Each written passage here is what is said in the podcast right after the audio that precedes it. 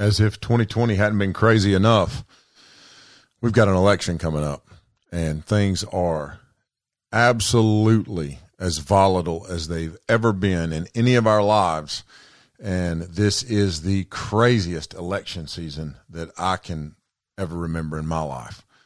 So today I want to talk a little bit about elections. I want to talk about voting. I'm specifically going to talk about who I think you should vote for in the presidential race. Uh, you can take it or leave it. Um, we don't tend to meddle in politics, but I think, uh, given the circumstances right now in this country and this time in history, uh, we we need to uh, we need to address some of these things. So stick around. We're going to be talking about some things that uh, tend to get people worked up. Tend to be what is what is the old saying? Uh, don't talk about politics or religion. And today we are going to do both. So it ought to be good. Thanks for joining us.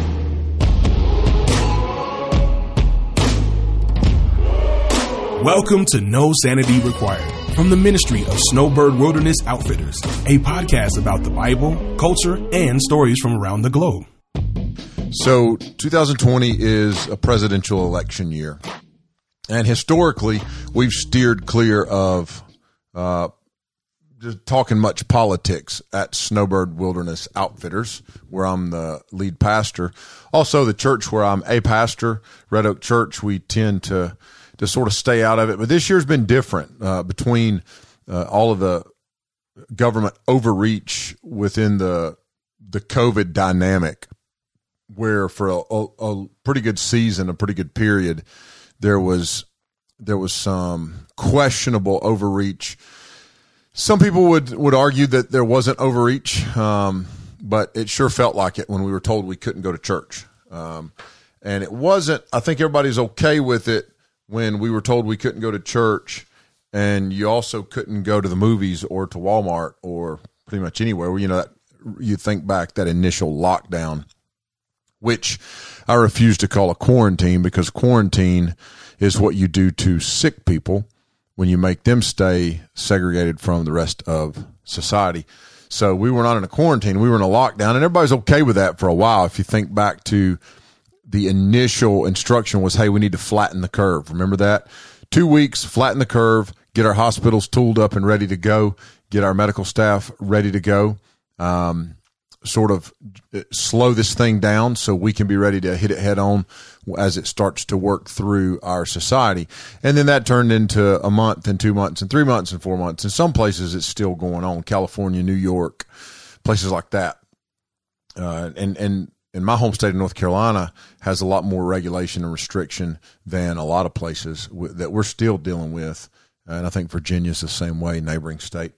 Um, so it, this is a this is a season where people are thinking about and talking about government in a way they never have before, and I think people are talking about voting with this at the forefront of their mind. And so add to that riots and the defund the police lobby and Antifa and BLM and the intersectionality of those organizations with the LGBTQ movement. Um, it's crazy times, times like we've never seen in our lifetime. And so I, I, I want to address why I think it's so important for Christians to vote, um, but also how I think Christians should vote and, and how I'm voting and why. Um, and we addressed a little bit of this in the last couple episodes um, when we looked at different aspects of government and our government system. And, uh, and, and one of the things we looked at in the last episode was ways that we can be actively involved and engaged. And one of the easiest is to vote. If you're 18 or older, then, then you need to be registered to vote and you need to vote. But, um, let's walk through this. Let's walk through, uh, what is driving me to vote for Donald Trump for the presidency and Dan Forest for governor in North Carolina and Thom Tillis is the senator that's up for reelection in North Carolina, and Madison Cawthorn is the congressional candidate that I'll be voting for. Now, there's a number of other people up for election, but those four kind of give you a, I think that gives a good overview. They all happen to be Republicans. Let me say that in 2016, I did not vote for Donald Trump. In 2016, I did not vote for Donald Trump. I did not vote for Hillary Clinton either. I, I voted third party. And let me tell you why. A lot of people would say, well, you threw your vote away. and uh, and I, and I don't believe that's true. I believe I voted principle, and at that time I did not believe Donald Trump. So when he would say, "I'm going to appoint to you know to these federal judge positions, I'm going to appoint conservative pro life judges," I was like, I just don't I don't know that he will. I don't believe him. Uh, he was uh, he he had a track record that did not sit well with me as a husband and father. His you know his history of of womanizing and then derogatory comments towards women or sexual comments about women um, just didn't sit well with me. So I didn't vote for him. Um, just didn't vote for him. Not not ashamed to say it. I've never hidden that. I did. I'm always real quick to say I did not vote for Hillary Clinton because I didn't. And uh, and if I would have only had those two candidates, I would have voted for Trump. But uh, in in America, you don't only have two candidates. Even if even if they're the only two on the on the ballot, you have a write-in option. So, which is what I actually did. And so what I did is I wrote uh, I wrote a candidate in uh, in the write-in option. That's what I did. Uh, I'm voting for Donald Trump this time, and here's why. I want to I want to walk through uh, about a half a dozen reasons, a half a dozen things. The first one is I vote pro-life. I vote pro-life. Uh, a lot of people will say I'm a one candidate issue uh, voter. I'm, I'm a one issue. I'm sorry, not one candidate. A lot of people will say that they are one issue voters. They'll say I vote based on uh, a woman's right to choose or based on the the right of the unborn to live. And so pro life or or pro abortion, either way, um, people will vote based on that. So I I'm I'm close to a one issue voter. I would say. Um, if you had two candidates who were both uh, pro-abortion, then I think I would I would pan out and look at bigger picture which of these candidates is going to put uh, is going to make policies that will make bor- abortion less likely to happen, for instance, or that might be supportive of restrictive uh, abortion, something like that. You know, but but when I say pro life, what I'm talking about is the goal is the ab- abolition of abortion. The same way that in this country we fought to abolish slavery, we need to fight to abolish abortion. And there are those who would say that over the last 30 years, we have not had um, a, a, a, a move or a fight to abolish abortion.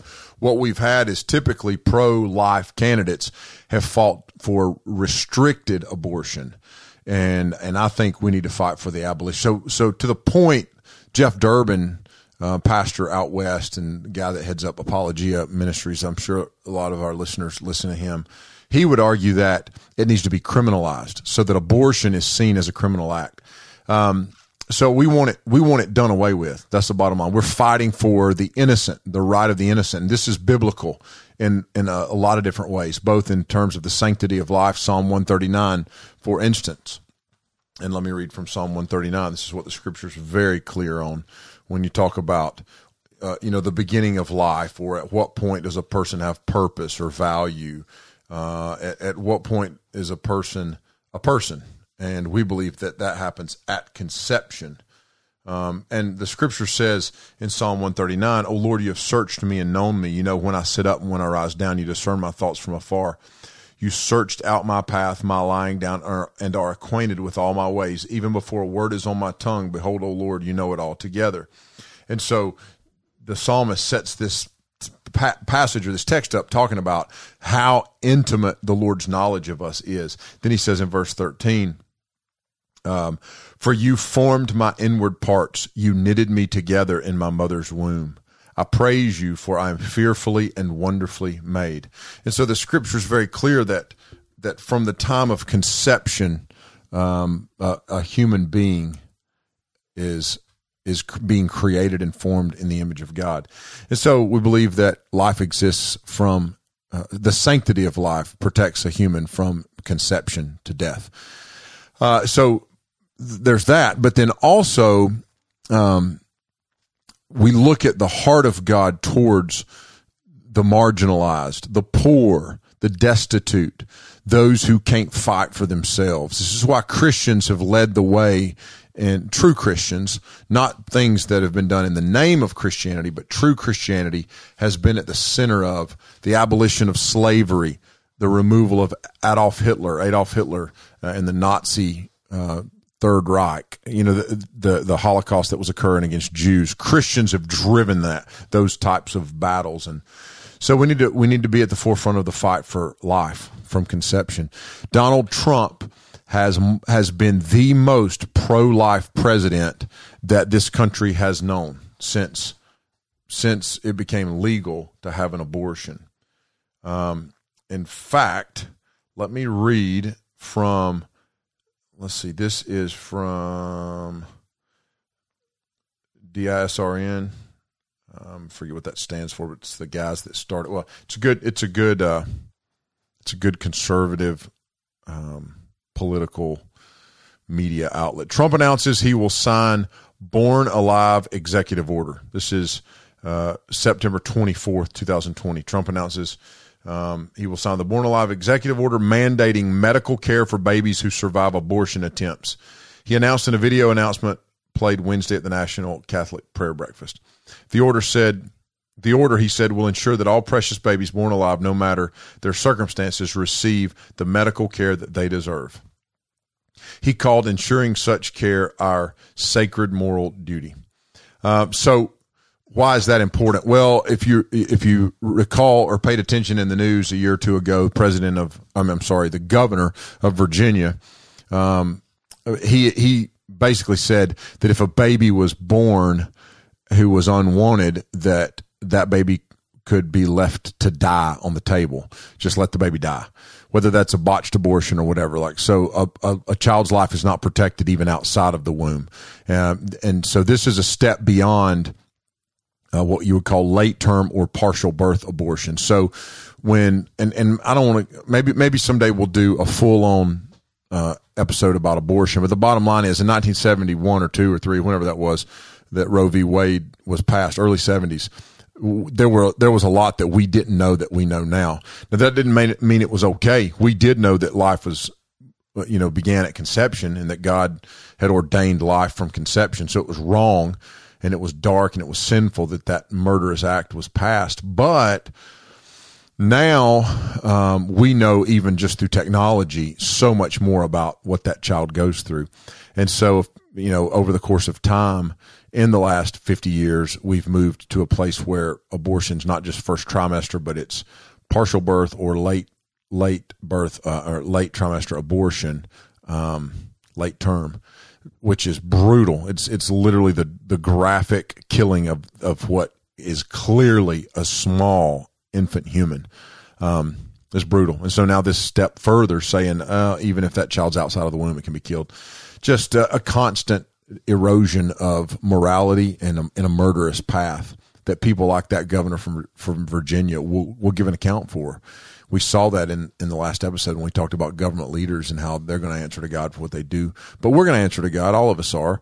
And, and I, and I would even say for those women that have had abortions or those men that have pushed for abortions and funded it, there is forgiveness and grace, but it's forgiveness and grace that's extended because we are murderers, because we have murdered.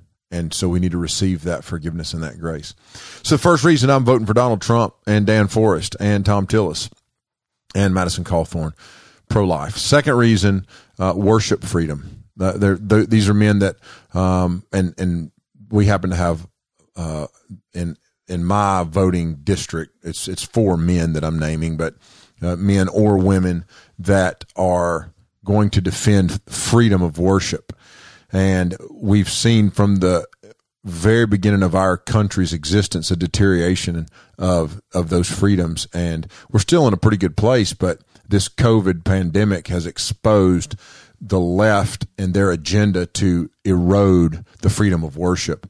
We're headed to a place where you will be um, you won't be able to stand and preach the word of god if it if it is in the least bit offensive to someone's lifestyle. And so you're talking about limiting what a pastor can say from the pulpit would mean that he cannot say anything that the Bible says that contradicts um, the morality of a secular government, something like that. So these people all support the freedom of, of pastors and churches and, and to be left alone. So the idea of the separation of church and state never meant that the that the state wouldn't protect churches and wouldn't protect pastors. It never meant that the the state would take a hardline stance against religion. It just never meant that. We this country this country was built and forged in a in a fight for religious freedom. So uh, the, these people all represent that. They're going to fight for that.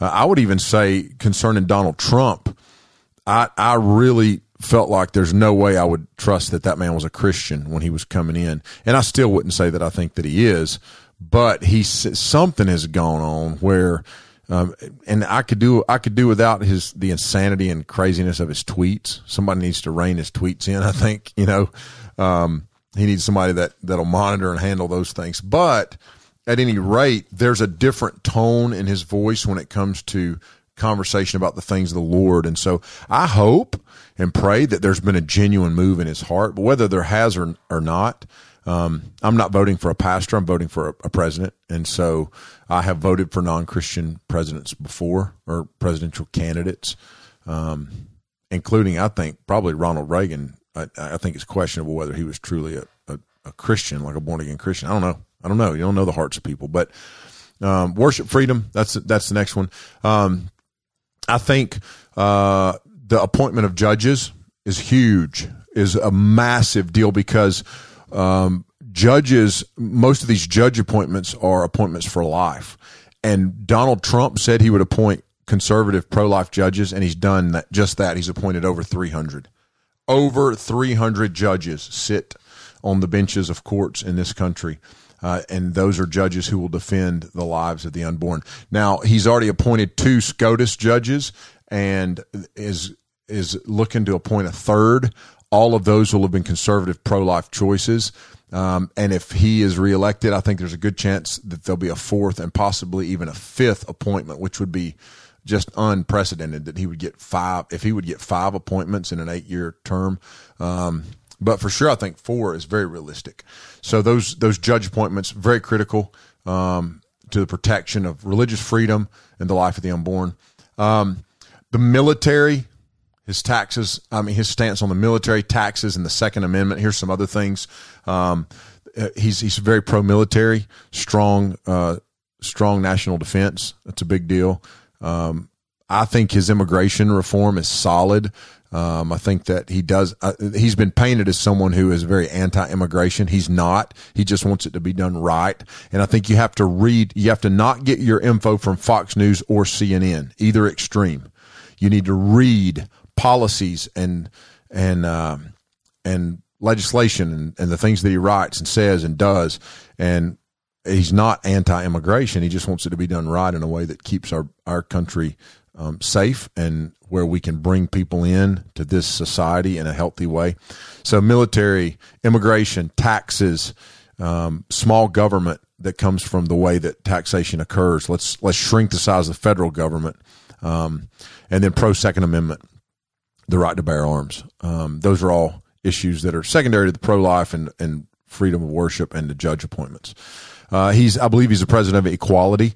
The the media, the liberal, the liberal left and the media would have you think that he's a racist, which is ludicrous when you just look at what he's done from a policy standpoint. He is far, he has fought far more for equality. And, and I know I've got black brothers who, like I love, like I dearly love uh, black uh, African American brothers and sisters, black and brown friends and, and co-laborers who would, who would be in strong disagreement on this.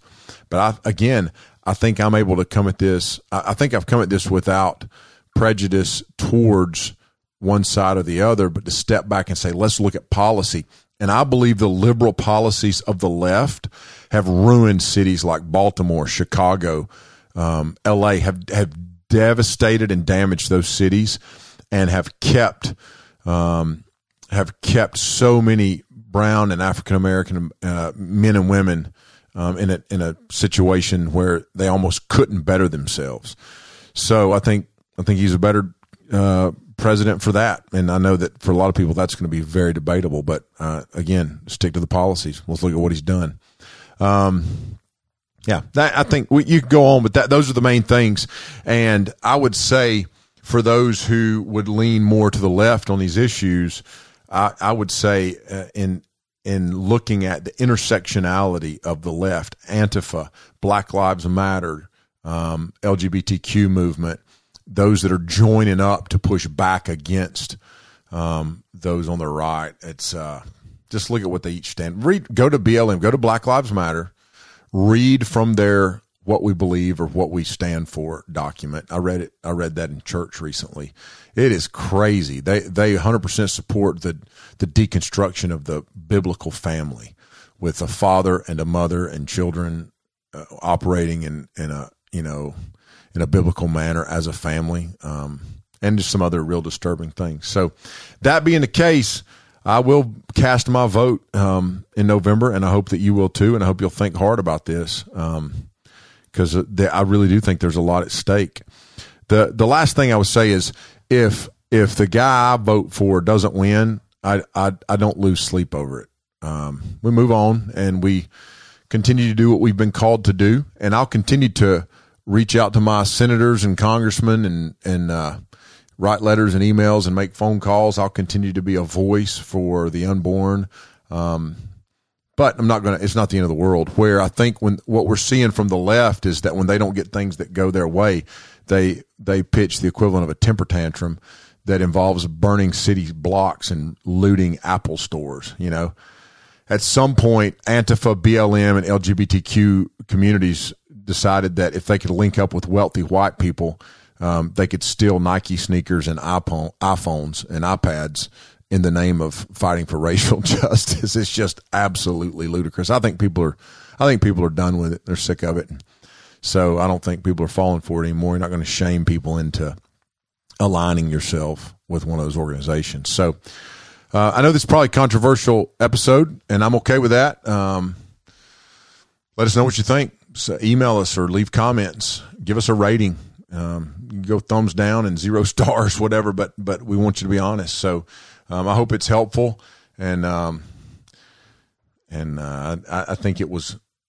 I, I, there've been a lot of requests to talk about these things. So these last three episodes, I hope they've been helpful, and I hope you know that uh, we're not going to turn into a political podcast. We'll be right back at it in the next episode, covering the things that uh, that I think our our listeners are most interested in hearing. Um, Thanks for tuning in to No Sanity Required, and we'll see you next time. Thanks for listening to No Sanity Required. Please take a moment to subscribe and leave a rating. It really helps. Visit us at swoutfitters.com to see all of our programming and resources. And we'll see you next week on No Sanity Required.